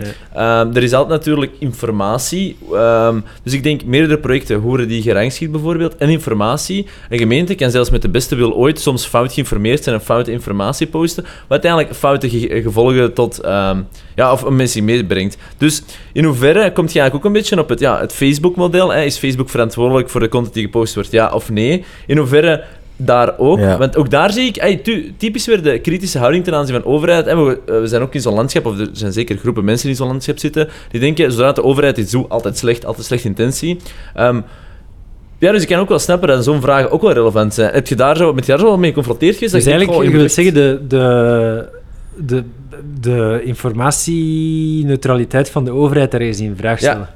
Dat één. En twee ook, stel, er staan 100 projecten op. Hè, van één staat die 100 vragen heeft. Hoe zorg je ervoor? Ja, ik kan me al inbeelden, je komt op dat platform. Hè, ja, de eerste 10 vragen die je ziet, gaan veel meer kans hebben om beantwoord te hebben en een reactie te hebben dan de onderste 90. Hoe dat Ja, daar ja. bijvoorbeeld ook eens... Ah, dat, ja, dat is een goeie. Ehm, ja, ja dat, is, dat, is, dat is een hele Ja, ik zeg niet het antwoord daar, hebben we geen- Daar ja. hebben we Ja. ook geen oplossing voor. Dat, dat is effectief. Ehm, ja, er zit heel veel in je design van, van je software. Daarnet hadden we het ook over de ideeën. Hè.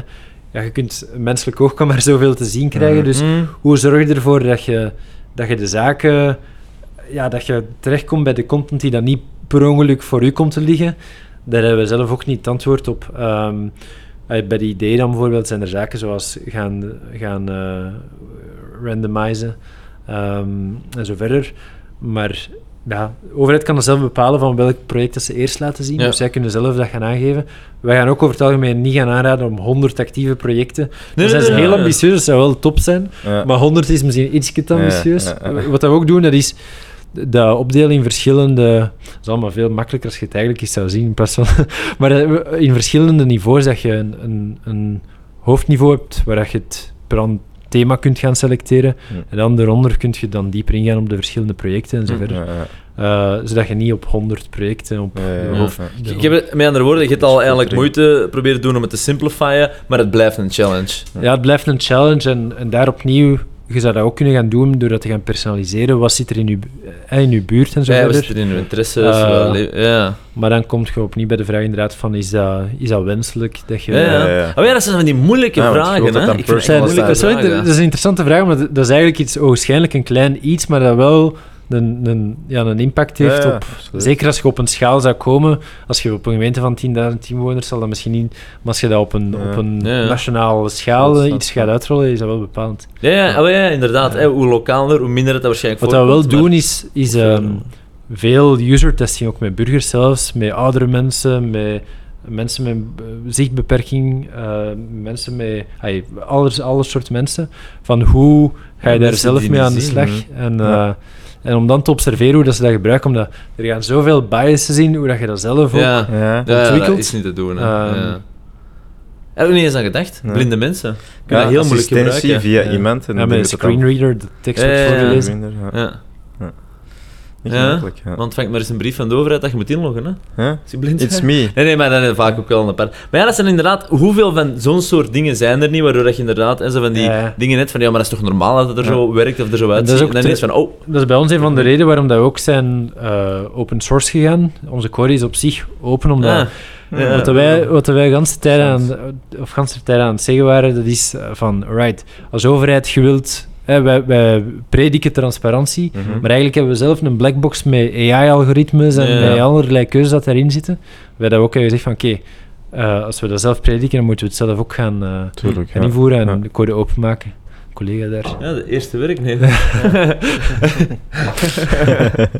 Alright, cool. Eh, nee, maar en dat is interessant. We hebben over laatst nog eens zo'n gesprek gehad. En Ja, is dan ja, eigenlijk heel kort, eh, we zijn sowieso ja. richting einde hoor. Wat is dan uw businessmodel? hè? Want het is dan open source om het zo Ja. te zeggen. Mhm. Maar uw businessmodel is, wij zijn de beste implementator van het gegeven en daarvoor betaalt Ja. je ons? De Of? overheden, het belangrijkste is uiteindelijk dat ze iemand is een hebben pro- met een expertise. version? Die Ja. gaan dat niet zelf gaan... eh, merci.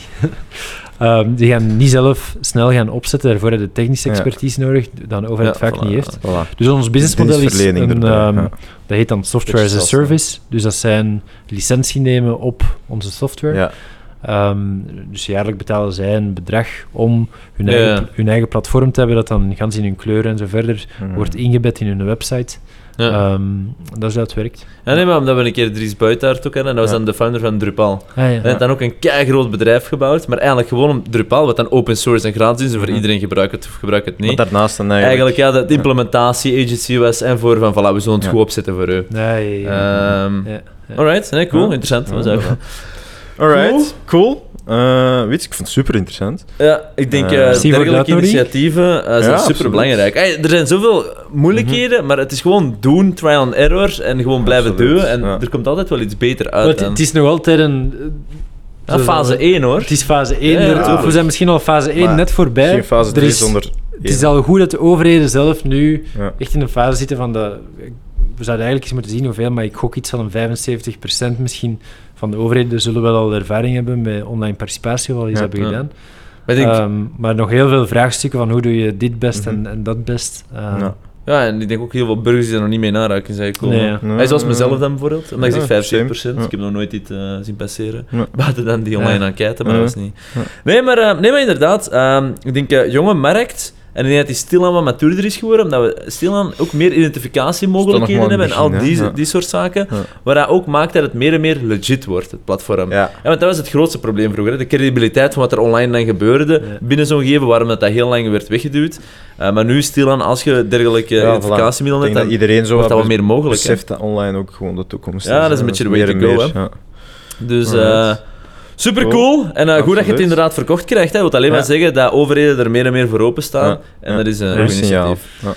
Merci voor de uitnodiging. Yes. Vond. Ja, ja. Eh, veel succes. gelijk. En eh, ja, Voilà. wellicht tot binnenkort. hè. Ja, en hopelijk gebruik het platform eens. Hè. Dat zou een goed signaal Kom zijn. Ah, ja. binnenkort tegen. Rasgaat en Gent. Ja. Gent Alright. moeilijke.